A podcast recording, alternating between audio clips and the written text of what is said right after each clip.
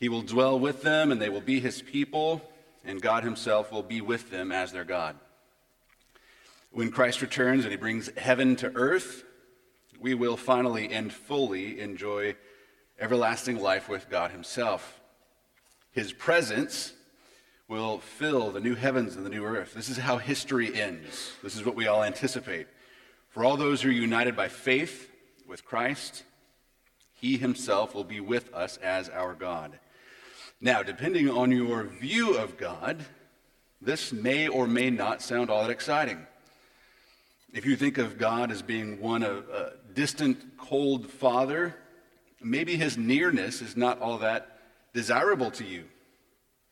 Maybe communion with God, intimate fellowship with God, doesn't actually sound appealing at all. In fact, even as I'm explaining how history culminates in the presence of God, you might be getting tense. Perhaps you spend more time fleeing the presence of the Lord than you would be willing to admit. You know, you're supposed to enjoy God's presence, and there are times, of course, when you truly have, but it's all too often the case that your enjoyment of God's presence is clouded over with distraction or pain or shame. If any of this sounds familiar to your experience, you may be excused for thinking that celebrating that Jesus is God with us feels less exciting to you than it ought. Dorothy Sayers is one of my favorite authors. She once said that the incarnation is the most dramatic thing about Christianity. Indeed, it is the most dramatic thing that ever entered into the mind of man. But when you tell people so, they stare at you in bewilderment. I think that's true. Our, our relationship with the presence of God is complicated. We don't fully understand or grasp the, the importance of what it means that Jesus is God with us. So, my goal this morning is to convince you from the Word that the presence of God is something we ought to both enjoy now and anticipate enjoying more in the future.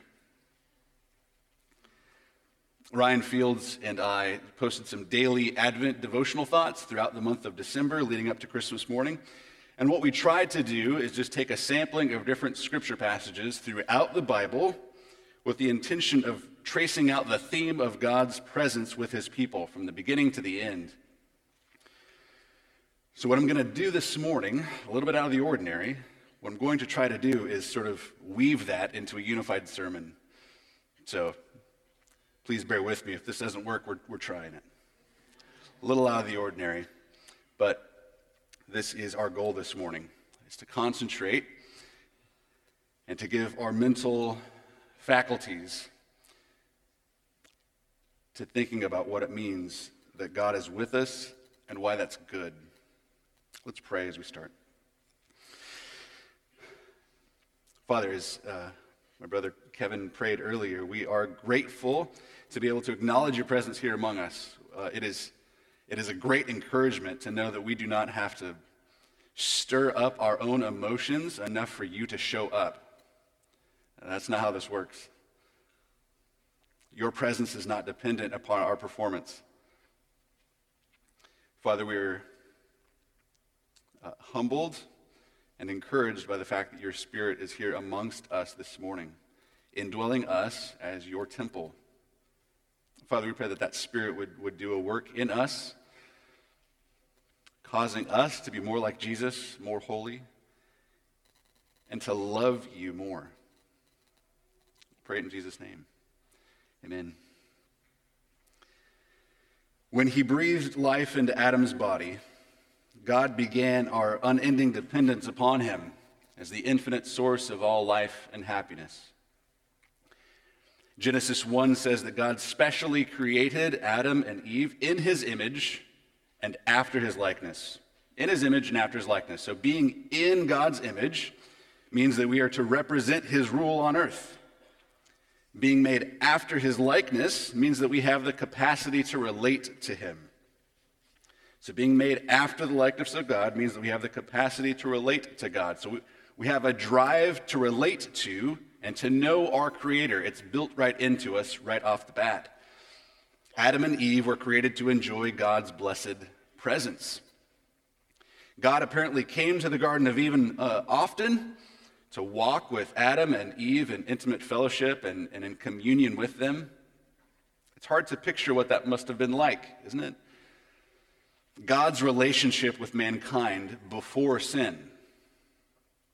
Can you imagine having an unbroken relationship with the one who is the eternal fountain of all that is good and loving, all that is satisfying? No guilt, no shame, no violence, no suspicion. Just the deepest corners of their hearts would have been filled with loving thoughts of their Creator. Their hearts must have throbbed with gratitude as they freely explored the riches of the pristine creation that God gave them to enjoy. This is what we were made for. Eden is where we find our purpose whatever it is that you think the purpose of your life is to treat others the way that you want to be treated, to leave a legacy, to engage in meaningful work, to raise a family. All of these are good things.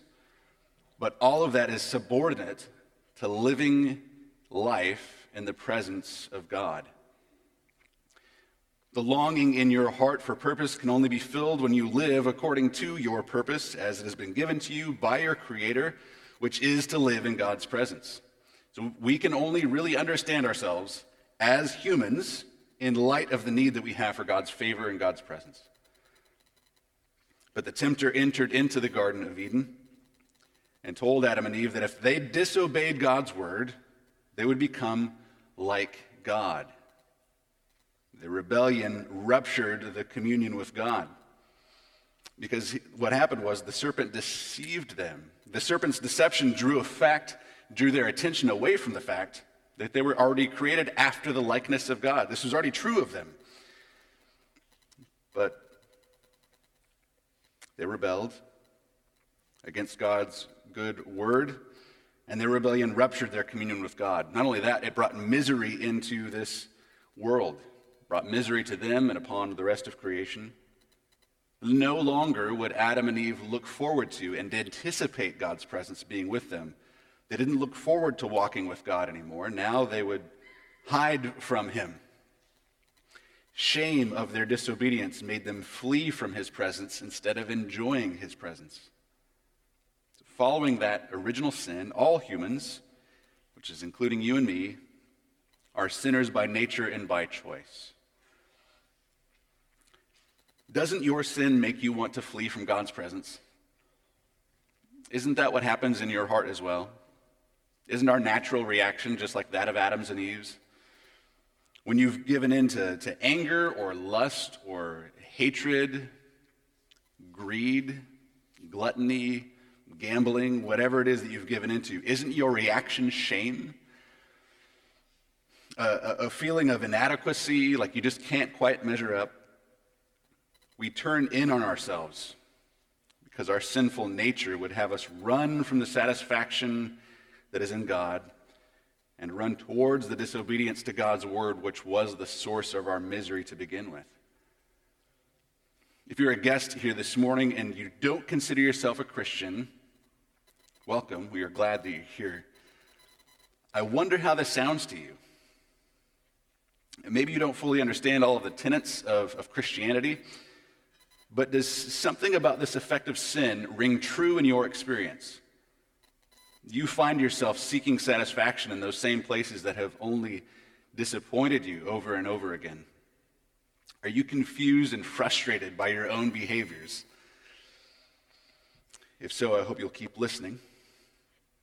Mankind brought ruin to the vital relationship with our Creator through sin. This is the definition of sin. Sin separates us from God much of the rest of the storyline of Scripture now is just going to be tracing out how this relational, uh, relational rift that exists now between the Creator and the creation, how is that going to be restored?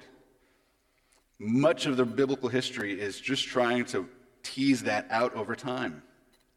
Noah, for example, was chosen as a new Adam. He was going to be a fresh, righteous start in a wicked world. But he fell into sin, and the curse continued. Many generations later, a man named Abraham was called as another Adam. God promised to make him into a great nation and a, a special homeland and that he would have descendants, which are as numerous as the stars in the sky. And in order to assure Abraham of the promises that God gave to him, God cut what was called a covenant with him. The covenant was a way to formalize the relationship between God and Abraham. In a symbolic ceremony, God appeared in the form of a blazing torch and passed in between pieces of sacrificed animals. God was expressing that he would never let his promises to Abraham fail to come to pass. The creator of the universe now, holy and righteous, was willing to graciously condescend to come down with sinful Abraham in the middle of that dusty Middle Eastern desert to express his love for his people. One of Abraham's descendants, one of his many descendants, was named Joseph. Joseph was sold into slavery in prison in Egypt. In the midst of Joseph's trials, Genesis 39 21 says that the Lord was with him. The Lord was with Joseph. Now, that didn't mean that everything was always delightful for Joseph. Indeed, he was hated by most of his family. He was sold into slavery, after all, thrown into prison. Yet it was even in those very moments that God was with him. Yet from one angle, everything was a mess for Joseph. He was in an Egyptian prison, he was suffering at the hands of evil men. Yet from another angle, things were going precisely as planned. Joseph would eventually rise to power in Egypt, and his power would allow him to provide food for his family during a time of famine. Perhaps you feel like things are messed up for you right now. One thing that is clear in Scripture is that God's presence is not always a guarantee of comfort in every moment of this life. But it does mean, for those that love God, all things work together for good, for those who are called according to his purpose. Abraham's descendants settled in that nation of Egypt. They became known as the people of Israel. They were growing into a big community. In fact, they were so big that the Pharaoh of Egypt was a little bit concerned about them. He begins to fear them, and he begins to oppress them. He oppresses the people of Israel and subjects them to harsh bondage, slavery. Israel, God's people, groaned. They cried out for rescue from this bondage and their slavery and God heard their cries. He appointed a man called Moses to deliver his people out of Egypt. As Moses was keeping watch over his uncle's flock, the angel of the Lord appeared to him in a flame of the fire out of the midst of a bush. God appears to Moses with Moses and tells him that he wants him to lead his people out of Egypt and into the promised land. Moses didn't feel qualified to do this job, but the Lord promised, his promise is that he would be with him to accomplish Israel's redemption. So maybe we should just pause here just very briefly just to reflect a little bit more about what God's presence is. If you know much about God, you know that he is omnipresent, which is to say that he is everywhere present. He exists everywhere. There is nowhere where God is not. So, when Scripture describes him as being with someone, or it describes his presence, we need to think of it as more than just his existence in a place. In Scripture, his presence is most often spoken of in a relational or redemptive sense. There's no room for thinking of God as being some sort of an impersonal force. God is personal, God is relational. In fact, as uh, we find as the redemptive history sort of unfolds over time, what we find is that God actually has eternally been relational and personal way before he created humanity. Because there are three persons in the one God. He has always existed as God the Father, God the Son, God the Holy Spirit, one God forever and ever. And it is their eternal relational intimacy that we are invited into in the gospel. Through a series of signs and wonders, God used Moses to free his people from their slavery. The Israelites plundered the Egyptians, they went out in search of the promised land. God not only redeemed Israel out of Egypt, he went before them by day in a pillar of cloud and by night in a pillar of fire. The pillar of cloud and the pillar of fire function as signs of God's presence, his special and unique presence with his people. Like a shepherd leading his sheep to water in a desert, God was with his people, leading them to a land flowing with milk and honey. Before they entered into the promised land, God would give Israel a plan to build a special place where he could meet with them again, almost like he did in the Garden of Eden. God would reveal his holiness and his glory in the defined space of an intricately designed tent called the tabernacle. In his sovereign mercy, God was pleased to have his glory, his special presence, dwell in the tabernacle where he could meet with the children of Israel. When the construction of the tabernacle was completed, God took up residence in the tabernacle. And he appointed a priesthood to make regular, ongoing sacrifices. And these sacrifices would be an ongoing, consistent reminder that sin would always need to be dealt with in order to restore a right relationship with the Creator. God's glorious presence was guarded in this tabernacle behind a thick, 60 foot, 60 foot tall veil in a place called the Holy of Holies. No one could enter into the space behind that veil upon penalty of death except for the high priest. Only the high priest could enter once per year on the Day of Atonement to offer the blood of a sacrificial substitute for the sins of the people. So notice this recurring theme as we're just walking through redemptive history. Despite the sin of his people, God continues to show mercy to them, reaching out to them with his holy presence. God calls his people to commune with him in, in holy intimacy. Well, Israel did eventually enter into the promised land. They were given a king who was supposed to rule over them as, as a nation according to God's law that he gave to them. The greatest of Israel's kings was called David. King David was genuinely devoted to the Lord, and he wanted to upgrade God's house. He wanted to upgrade God's dwelling place from a tent into a more permanent house, like a temple. But God flipped the script on him. God promised to build up David's house instead. So God promises to David to bless his, his house, his dynasty, his lineage with an eternal kingdom and an eternal throne. David did have a son who was king too, great king named Solomon. Solomon was allowed to build that house that David, his father, wanted to build. So Solomon builds that house where God's presence could dwell a little more permanently. it was called a temple. At the ceremony to dedicate this temple to God's presence, Solomon marveled at the mystery of how God's special dwelling could be inside of creation. If you know anything about Solomon, you know he's one of the wisest guys ever. Solomon is called one of the wisest people of all time. And it's that reason, his wisdom, is why he was dumbstruck about what was taking place.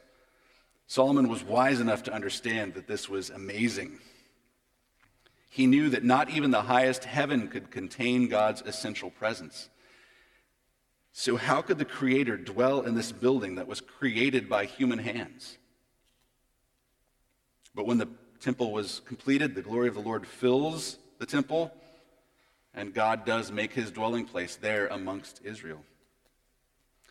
Wise men are driven to adoration at the thought that the boundless God freely chose to inhabit a bounded creation. How much more incredible to think that the Lord would come in human flesh. God's special people were often threatened and assaulted by the nations that surrounded them. When the southern kingdom of Israel was in danger of an invasion from a, another nation called Assyria, God promised that He Himself would deliver them from the conflict. He would assure them of their coming victory in the battle by giving them a sign. The sign was this a virgin would give birth to a child, and this child would be called Emmanuel, which means God with us. The child's name meant that God would be present with Israel in this battle to achieve victory on Israel's behalf. Well, the child was born. They were indeed delivered from the, the, Assyrians. But this episode that happened in Israel's history anticipated a much greater deliverance. Matthew 1, verses 18 through 23, talk about this. And it mentions that Jesus is the ultimate fulfillment of Isaiah's prophecy about the birth of a child being born to a virgin. It was surely an act of mercy that, that Judah was delivered from Assyria, but oh, what grace and mercy to think about the deliverance that Jesus brings about. Jesus, the second person of the triune God, became flesh and dwelt among us. He was born to eternally set his people free from sin and death and the devil. He stepped into creation to be with us, achieving victory on our behalf in our greatest battle. Well, over time, Israel would move from the astonishment that God would ever indwell this temple to just uh, an assumption that he would never leave it. His presence was taken for granted. The prophets warned Israel that if they did not repent of their sin and remain faithful to the covenant, God would remove his presence from among them. But they paid little attention to the prophets who were warning Israel to repent, and because of their sin, Israel would be put into exile kicked out of the promised land, thrown out. God's glory left the temple, and that building was eventually destroyed. God's glorious presence now has left the temple. His people were scattered from their land. They're living as exiles under the rule of pagan nations. Things uh, seemed bleak, to put it lightly. And then in 538 BC, Israel, the Jews, they were allowed now to return to Jerusalem. They were allowed to rebuild the temple. They had very high hopes, very high expectations about this. And a prophet named Haggai was called and appointed to encourage the people in their work of restoring that temple, God's broken down house. Haggai reminded Israel of the Lord's past faithfulness in calling them out of Egypt and of his present presence among them by his Holy Spirit. They longed to see God's presence fill that rebuilt temple as he had before. But when it was completed, God's glory did not fill that temple as expected. Through Haggai, God promised that one day his glory would return to the temple and he would give peace there. But he didn't give explicit details about exactly when or how that would happen. And really, it's one of the cliffhangers that we are left with at the end of the Old Testament. That Old Testament history is so vital to understanding the shocking revelation that we celebrate at Christmas. The New Testament is so much more full when we understand it in light of the Old. In Jesus, God dwelt, and the Greek word there in John 1 is literally tabernacled amongst us. John's gospel doesn't record uh, a story about Mary or Joseph or a nativity or a manger, but it teaches us a lot about Christmas. Because John's gospel is very clear about who Jesus is. In the incarnation of Jesus, eternal divinity is united to humanity. Though he is equal to and yet distinct from the Father, the Son emptied himself by assuming a human nature. So Jesus came as the final Adam, this time from above. Ever since Adam and Eve were exiled from God's presence, the Lord began to unfold this eternal plan to display his redemptive love for his people. He would have been justified, of course, in leaving you and I in the judgment of our sin and our rebellion. Yet, in his infinitely wise compassion, he entered into our misery to absorb the curse of our sin and to bring healing. As true God and true man, Christ the Redeemer can bring us back into God's presence. He is himself our substitute and our Savior. That's Christmas. You know, deep excitement at the event of the incarnation is always in danger of devolving or morphing into like a shallow, sentimental optimism about humanity. The movies and the songs that we watch and hear this time of year would have us sort of search out a spark of divinity deep within ourselves, only to believe the best about ourselves. The message that we hear this time of year is so often that people are basically pure and we just need to be good for goodness sakes. If we could. But can we honestly say that humanity's great source of misery is a lack of self esteem? Is it a lack of self discipline? Is the big problem outside of us and the only solution inside of us? No. Our need is much more radical than humanistic psychology or sociology would have us believe. Our great problem actually comes from within our sinful nature, and the only solution can come from the outside. And that's why Jesus needed to come from the outside. We are, of course, right to seek out the presence of divinity, but we are all too often fooled into thinking that presence of that divinity is already hidden in a spark deep within us. We are not divine, Jesus is. This is what we mean when we confess to believe in Jesus. He alone can rescue his people from their sins.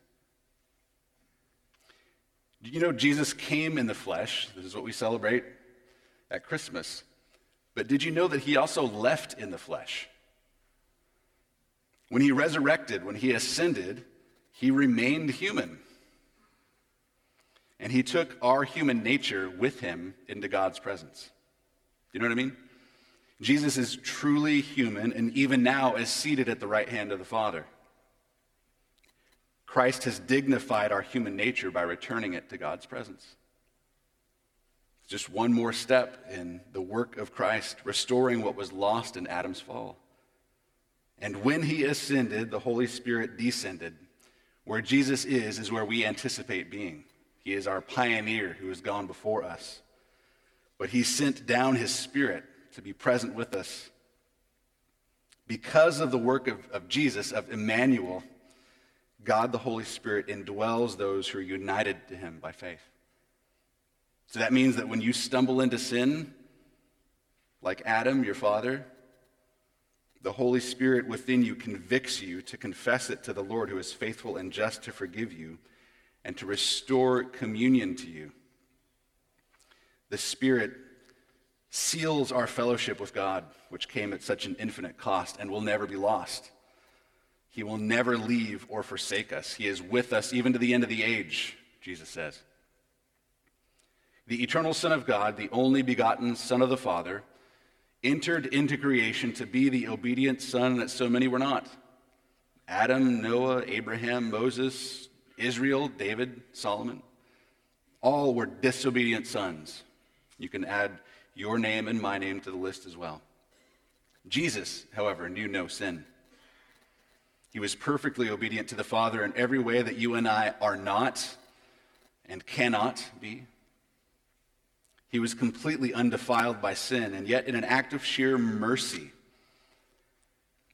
Jesus bore the penalty of our sin upon himself Jesus not only took on our flesh, but he also took on our burden.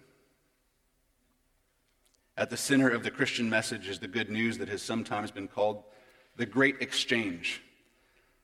Our sin is accounted to Christ as he has made sin for us, and his righteousness is imputed to us as we receive his righteous status. So he takes our sin and he gives us his righteousness. Jesus was born to die for the sins of his people so that those who are united to him by faith would be able to become the righteousness of God. This is how we can be reconciled, put into right relationship to God. Because Emmanuel is God with us.